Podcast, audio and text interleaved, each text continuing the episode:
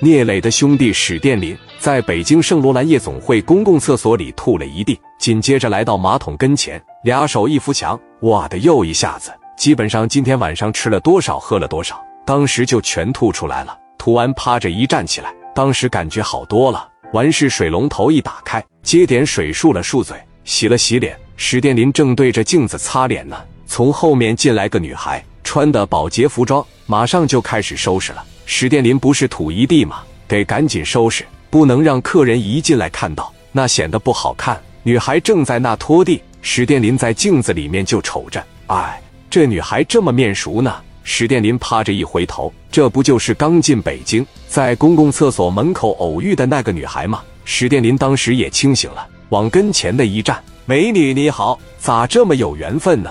在这碰见了，你在这上班啊？啊，我是在这上班，我是这个夜总会的保洁。保洁一个月挣多少钱呢？一个月一千五。你看咱俩这挺有缘分的。你把拖布放下，坑里边没人，要不进去我给你说点事呗。”哥，你别闹哈！我知道你想干啥，我就是个保洁，你也看不上我。当然了，我也配不上你。哥，你回去喝酒吧，我该打扫卫生了。你这么的，你干保洁一个月才一千五，我给你拿一万块钱，今天晚上你就从了我，行吗？大林哥这速度也快，咱三分五分的咱就完事，行不行？妹妹，你给我一次机会，我冲灯发誓，我虽然给不了你一生，但是我给你一次。绝对让你满满登登来吧，妹妹哥，你这不侮辱我一样吗？你要再这样，那我可喊人了。别得了，拉倒吧。大林现在不敢惹事，每次出来惹事，聂磊都收拾他。真是的，我给你拿一万块钱，你都不干。俩人都得劲的是，算了，走了，好好打扫卫生吧。给史殿林整的也没兴趣了。史殿林扭头就开始往外走。这个时候进来一个人，一进去就看到史殿林吐的那些东西。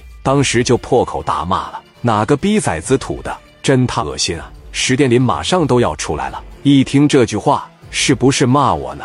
我吐的呀，这怎么说话这么难听嘛？真他恶心！操！史殿林转头就往回走，紧接着就听见男客人又骂这个女保洁：“不是我说，你丫的怎么干的活呀？厕所里面吐的这么大一片，恶不恶心啊？能干干不能干滚。”女孩当时就说了：“不好意思，哥，我这就打扫。”那哥们也是喝点酒，趴着一脚给扫把就踢一边去了。打扫啥呀？都踩我脚底下了。你现在打扫还有用吗？把你老板找来，我跟他谈谈。这得亏我一个人过来的，这我朋友要是看到我请他来这个地方，我这脸不得掉地下呀！这给女孩骂的老难听了。史殿林当时一回来，看那女孩正哭呢。女孩说：“哥，你别骂这么难听行不行？要不然我赔你一双鞋，赔我一双鞋。”我这鞋是皮尔卡丹，你能赔起吗？一双鞋一千八，一个月工资才多少钱？你的哭啥？我咋地你了？你还在这哭上了？史殿林一看，